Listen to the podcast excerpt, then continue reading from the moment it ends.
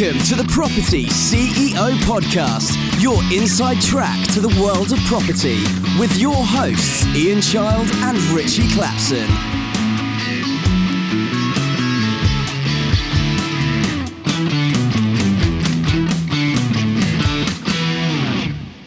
Hello and welcome to the Property C E O Podcast. My name's Ian Child and I'm here with Ritchie Clapson. Hello everyone. And in this episode, Rich is going to be giving us the inside track on commercial conversions, aren't you, Richie? That's right. I mean, commercial conversions, uh, they've become a very popular property strategy in recent years. And, uh, you know, I've done quite a few of them. So I thought I'd give everyone a quick overview on what they are and why you should consider them as an option for development. That's great. Can't wait to hear what you have to say on the subject. So, uh, Uh, what have we been up to this week? I've been uh, radically rethinking my healthy eating strategy. That's what I've been up to. Have you? Yeah, yeah. I mean, uh, you see, you know, uh, um, the problem is that this diet that we're on means I can't eat any carbohydrates.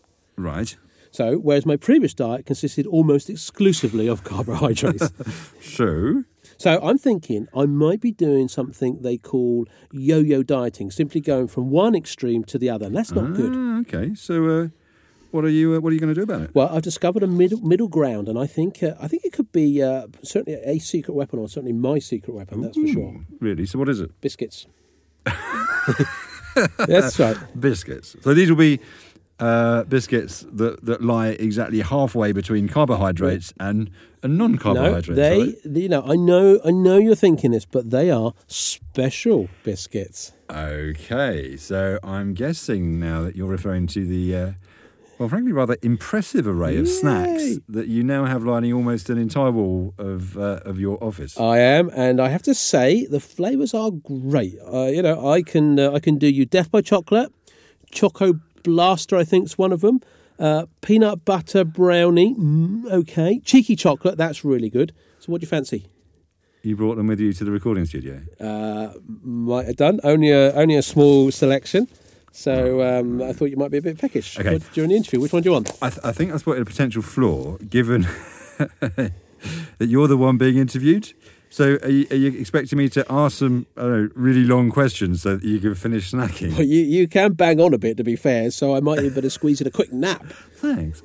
But I'll, I'll let you into a secret. I actually tried one of your new biscuits when they arrived. And do you know what? What? They taste absolutely... disgusting. No, they don't. They taste like chocolate. No, they don't. No, no, no. They taste like ceiling tiles dipped in chocolate. I mean, let's be frank. If you were, if you were to trace back their D N A, I reckon you'll find you've got more in common with cardboard than biscuits.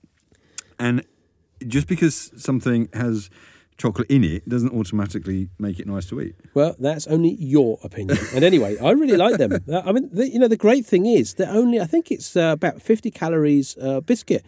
But, uh, you know, you, you, they're about five times the size of a hobnob. They're massive. And um, h- how many of these things are you getting through a day? No, I've done well. I've cut down to about twenty at the moment. twenty a day, really? Yeah, I know. They're a bit addictive. I I, uh, I find them quite difficult to put down. And that'll be the uh, the magic ingredient that makes them addictive. Go on then, what's that? Asbestos. Asbestos. You know, I reckon we should do a, a taste test. I reckon that you'd not only eat anything with chocolate in it, you'd even eat it if it was made of sawdust, providing it had a chocolatey name. Do you think they could be a bit dangerous, then, my yeah. uh, biscuits? They don't call it death by chocolate for nothing, do they? Okay, so what about your Mister Carb-Free? How's your healthy uh, dieting, uh, eating going on, then? Well, if I'm honest, it's uh, it has had its ups and downs, although I've, I've not yet resorted to eating chocolate-flavoured ceiling tiles. um, thing I struggle with is is snacking. So, you know, if I'm out and about, I get hungry and it's really difficult to find anything that isn't either full of fruit or loaded with carbs. Um, I think about the only thing uh, that I've found in, in the supermarkets that kind of works, they do this, um, there's one supermarket does a tub of three hard-boiled eggs mixed with spinach leaves. Mm, that sounds really nice. So when you say mix, what do you mean? Uh, is it in some kind of mayonnaise sauce or something? Uh, no, no, no, no. The recipe is, is a tad simpler than that. Um, you, you might actually want to write this down. Uh, what they do is they boil some eggs, then they take the shells off the eggs, they lob them into a pot. And what, put the shells? S- no, no, no, no, no, the eggs. Pay attention. And then they put some spinach leaves on top.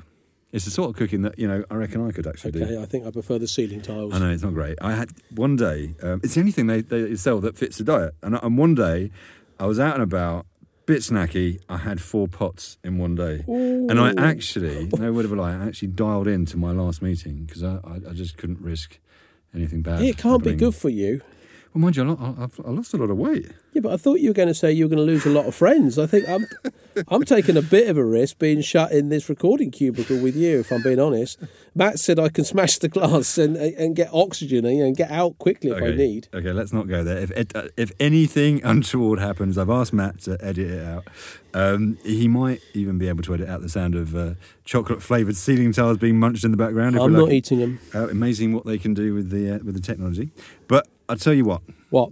Let's talk about commercial conversions, shall Oh, we? If we must. Karen, let's talk about my ceiling tile biscuits a bit and, longer. Well, are you sure that you don't want a quick cheeky chocolate before we start? No, go on, I'm good. Fantastic. Well, uh, commercial conversions. There's been an awful lot of things written about commercial conversions, and of course, it's a great strategy for people looking to get into development. Plus, some of the numbers can look very, very interesting indeed.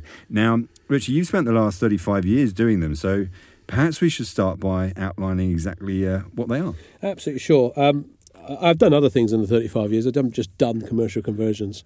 Okay, a slight exaggeration on my part. I do apologise.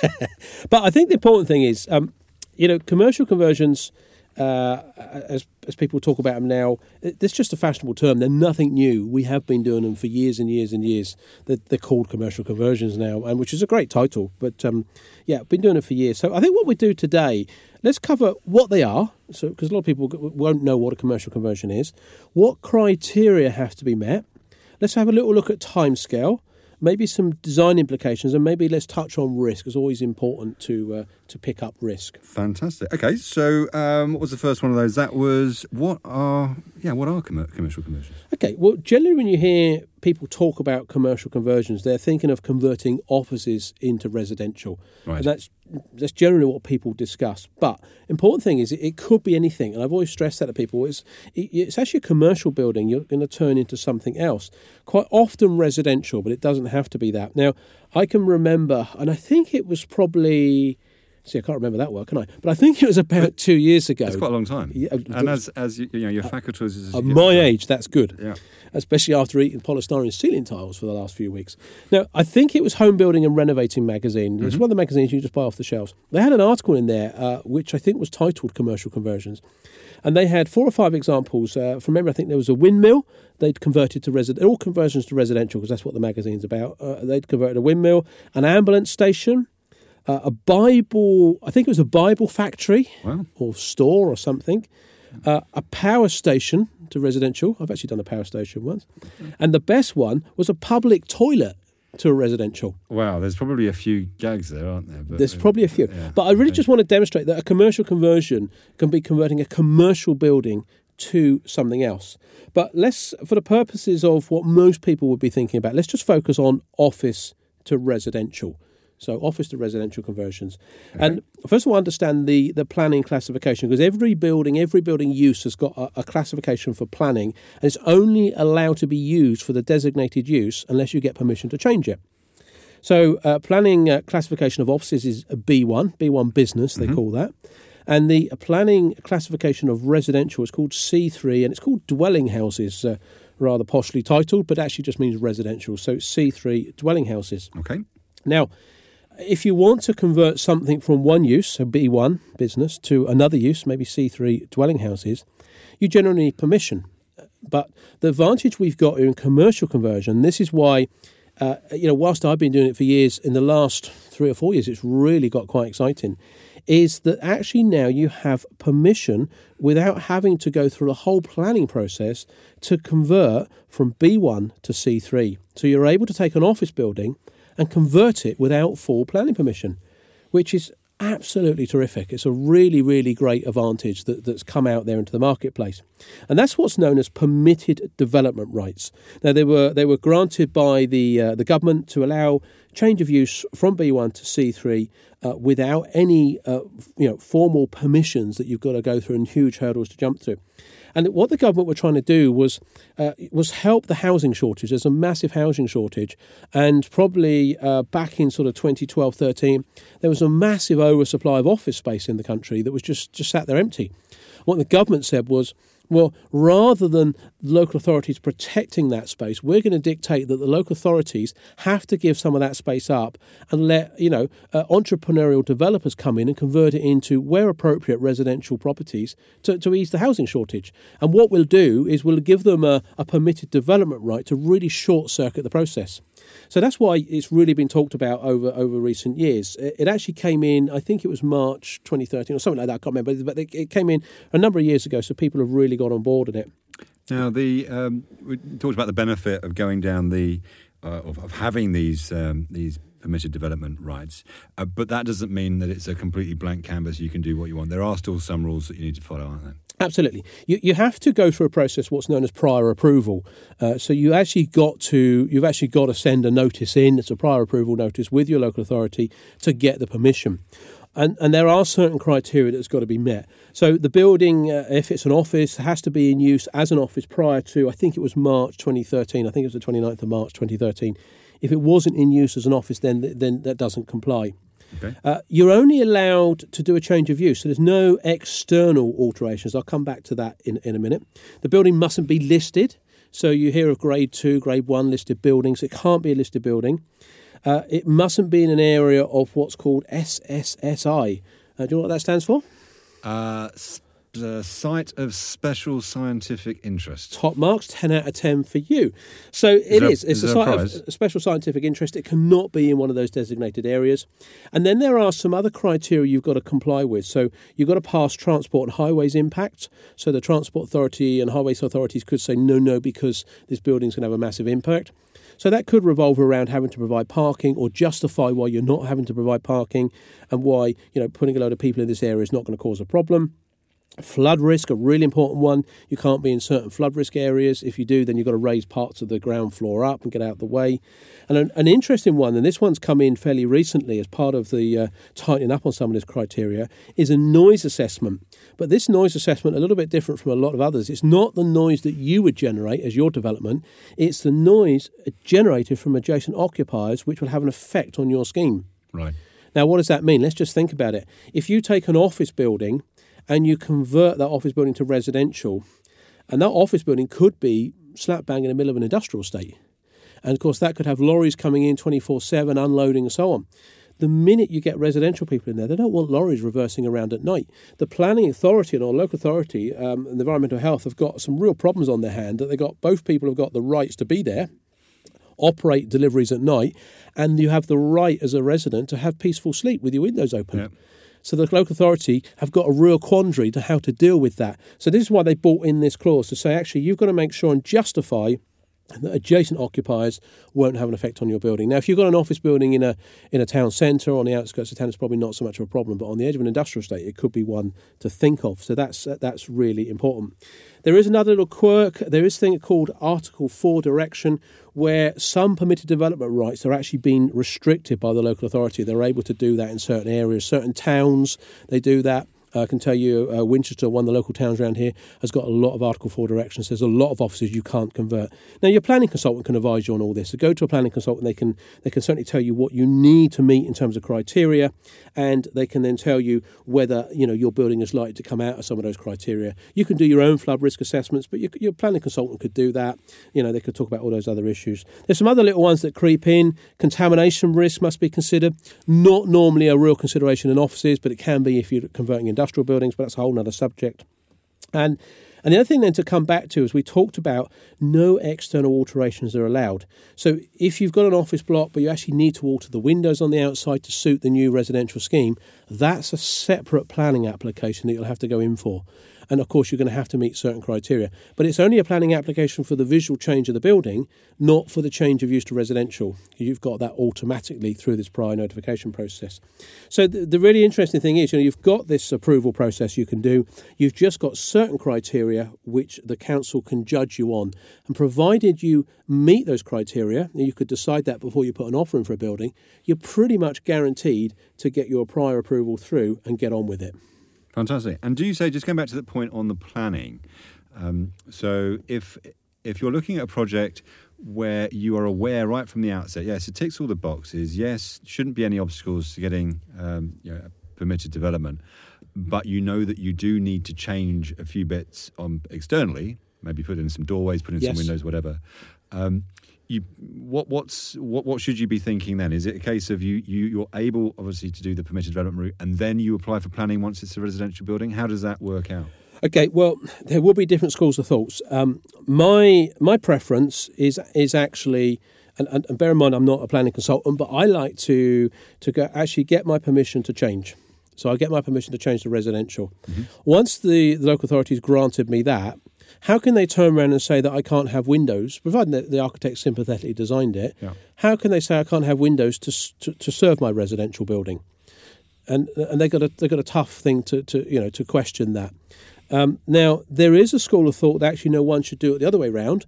You should actually go in for your planning permission for your external elevational change, because the council could turn you down on your prior notification on the basis that actually you can have residential units in here, but they haven't got any windows. Mm. And so there's different schools of thought. Now, the, the, the best advice I would say is talk to your local planning consultant who will know your local authority. Yeah. I've done it both ways, and I've been advised to do it both ways. And each time that I've taken the advice of my planning consultant, and it's always been it's always been you know to yeah. be correct. So they tend to know. I mean, some planning consultants are ex-local authority you know planning advisors. Yeah. They tend to know people there. They tend to know how people think and how they react.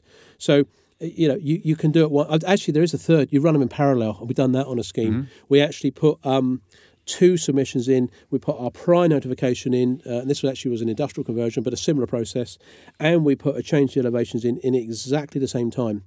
But the, the change of no, the change of, of elevations was done on the basis of as it being an industrial unit, and we want to put more windows in it, which yeah. they couldn't argue with. Yeah. And then we had separate residential. They went in parallel, just three options. But take take the advice of your planning consultant, because they know what your local authority are, are likely to want to have. I don't think there's a right or wrong answer. Fantastic. Thank you. So let me talk about uh, timescale, and, and I think the thing I want to talk about here is th- that you've got a, a, a restricted timescale that the local authority has to respond to you. So in a normal planning submission, you know, it's normally twelve weeks that the planning authority has got to, to consider your application. But in fact, actually, you know, they can take a lot longer. They can ask for further information. They can come back to you. They can delay it. They can ask for this. They can ask for that, because they've got a massive amount of criteria they can assess you against. That shouldn't be subjective. They should really only be assessing you against um, planning policies and their local plans and so on. But, you know, they can be a bit subjective in it. And, um, y- you know, that can just draw the whole thing out. I mean, I know of someone who had a project which, in all intents and purposes, should have been fairly straightforward. It took a year to get planning. Fairly small scheme. Wow. It took them a year, and it cost them one hundred thousand pounds.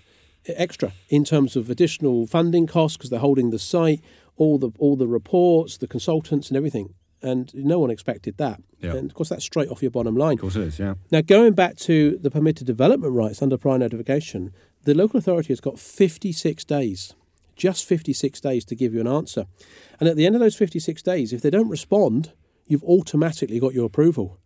That's fantastic. So slam you, dunk. Yeah. yeah, you know you can just carry on and get on with your development. So that's really useful. And of course, during that fifty-six days, they've only got half a dozen or so criteria, like we've talked about, the flood risk and so on and so forth, that they can assess you against. And, and of course, you know, you're not going to put a submission in under prior notification if you know you've got a flood risk problem without addressing yeah. it. You're going to address it with your planning consultant. So you almost know, you know the answer to the question before you ask it. Yeah. Because you know what they can assess you on. So what by the time, if you've got a good planning consultant, you submit your prior notification, you know in fifty-six days' time, you're going to be on site building, if that's what you want to be doing. And that's really good. And in terms of funders, funders will happily lend you money against a site like that. They lend you to purchase because you because you know you've effectively got planning permission. You don't yeah. have any piece of paper, but you've got these this permitted development rights, which actually gives you that right to go and build. Whereas if you go and ask funders to help you purchase a site where you want to maybe build five houses, but you've got no planning permission, you're going to struggle. Particularly if you get it, it won't be at a very effective rate. So timescale-wise, this fifty-six days is really, really important. It's a great opportunity for developers to get on. So is there then other benefits aside from um, the timescale, the the, you know, the difference between the full planning if you were doing a new build and doing a conversion like this?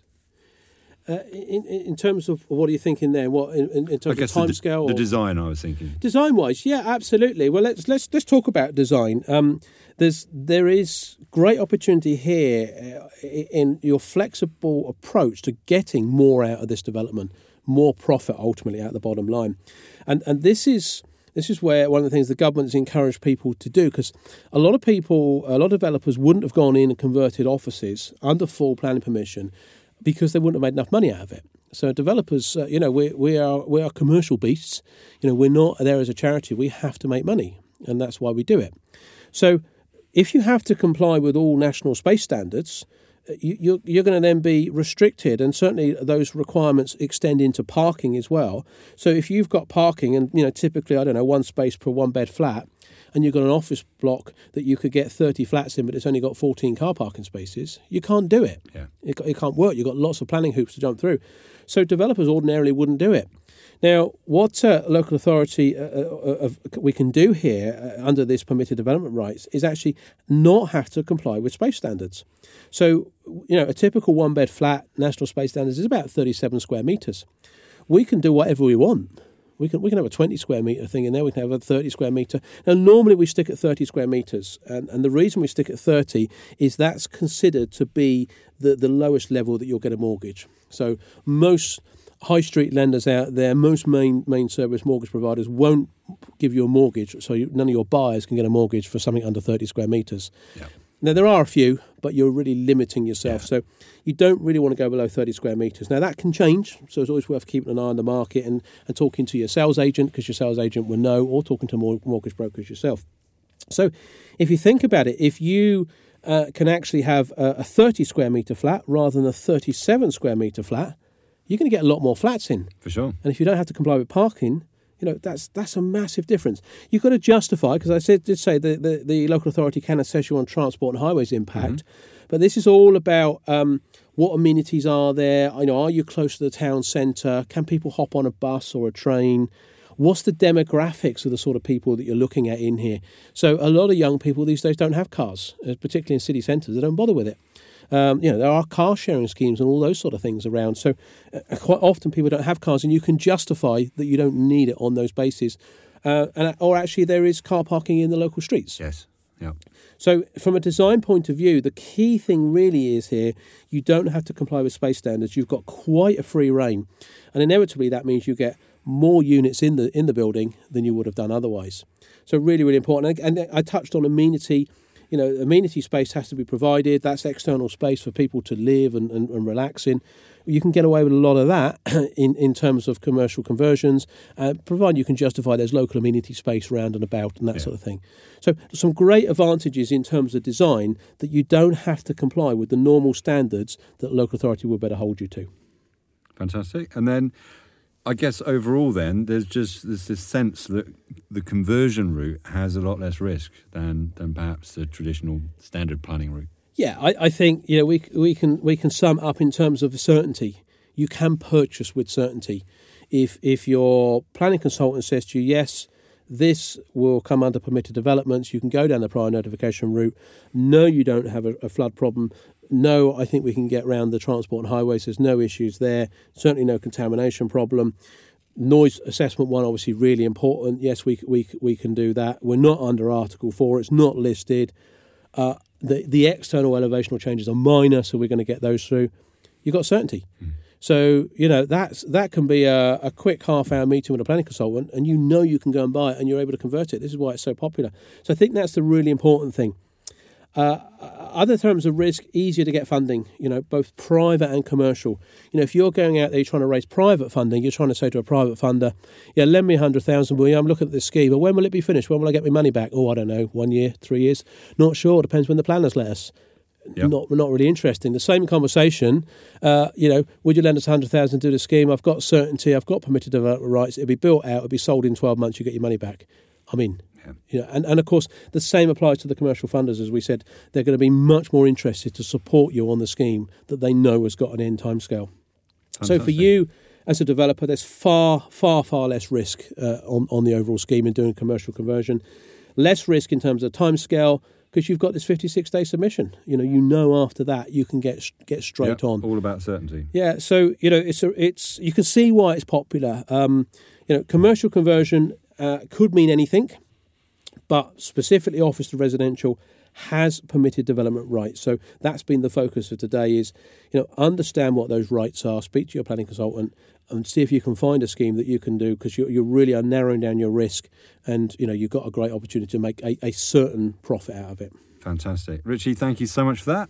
Uh, lots to, uh, to to think about there, really. Uh, and it, it, as you said, it is a really interesting strategy. Uh, I think some of the, the, the takeaways for me, uh, that th- thought about permitted development rights not being carte blanche, you know, you still have to go through a notification process. There are still these hurdles that you do have to clear, but you know what they are. They're, yep, they're minor. Yeah. yeah. So the, the great thing there is that when you're evaluating a site, you can do it quite quickly. You, you don't have to be mucking around with a, with, with a big question mark over whether it's possible or not. You can actually find out quite quickly whether it ticks the yes. boxes and move forward. Second thing, um, it was one of the, the last things you mentioned um, about space standards, because I think that, you know, th- th- there's a reason why they are there, but but obviously what we're talking about here in not having to uh, to comply with space standards is that we're able to build uh, you know, apartments that people are absolutely going to want to buy. They're going to be arguably less expensive. Than, they are. They're than more larger, affordable. Yeah. Much more affordable. Um, they're not. They're not pokey. Um, they're, they're, you know, thirty square metres, as I said, is mortgageable. Um, but being able to have that flexibility to to build out um, a project with units that are less than thirty-seven metres and with the parking and all the rest of it, I think, yeah, there's a great deal of uh, great deal more flexible. Um, I think a lot of people, I mean, a lot of developers get a bit of criticism that are saying, oh, you know, you're just providing small box box apartments. But if I go into some of our thirty square metre apartments that we've done, you know, great. As a starter home, yeah. if I could afford that, because it, it was far cheaper than anything else around, great, I get out, I get on the ladder and I'm started. This is yeah. what these homes are for. And you could comfortably fit a couple of young professionals in there. They've got their own pad. It's, you know, they can go and buy something like that. It's often better than renting. So it really yeah. does put affordable homes in the market. And I think the um, the final thing I mentioned is that um, it's that de-risking part. Because risk risk plays a part in property development. Of course it does. Uh, and the more that you can do Uh, to de-risk something, the better, and we know that from all of the, you know, the analysis that we do at the front end to be able to kind of de-risk things and and, and get ourselves in a position to make uh, create certainty in our projects. But actually, here that you know one of those massive variables of what will the planners think, what are they going to do, how are they mm. going to react? Yeah, you know, we're taking that off the table altogether. Yeah. So I think that's an absolute, uh, yeah, it's a really big win with uh, with the conversion process under permitted development. Ritchie, thank you so much for that. Uh, really, really interesting. Unfortunately, all we've got time for in this episode. So please do join us again next time when we'll be giving you the inside track on another part of the property world. In the meantime, uh, feel free to check out our other episodes. And, of course, you can visit our website, which is at property c e o dot co dot u k. But until next time, it's goodbye from us both. Goodbye.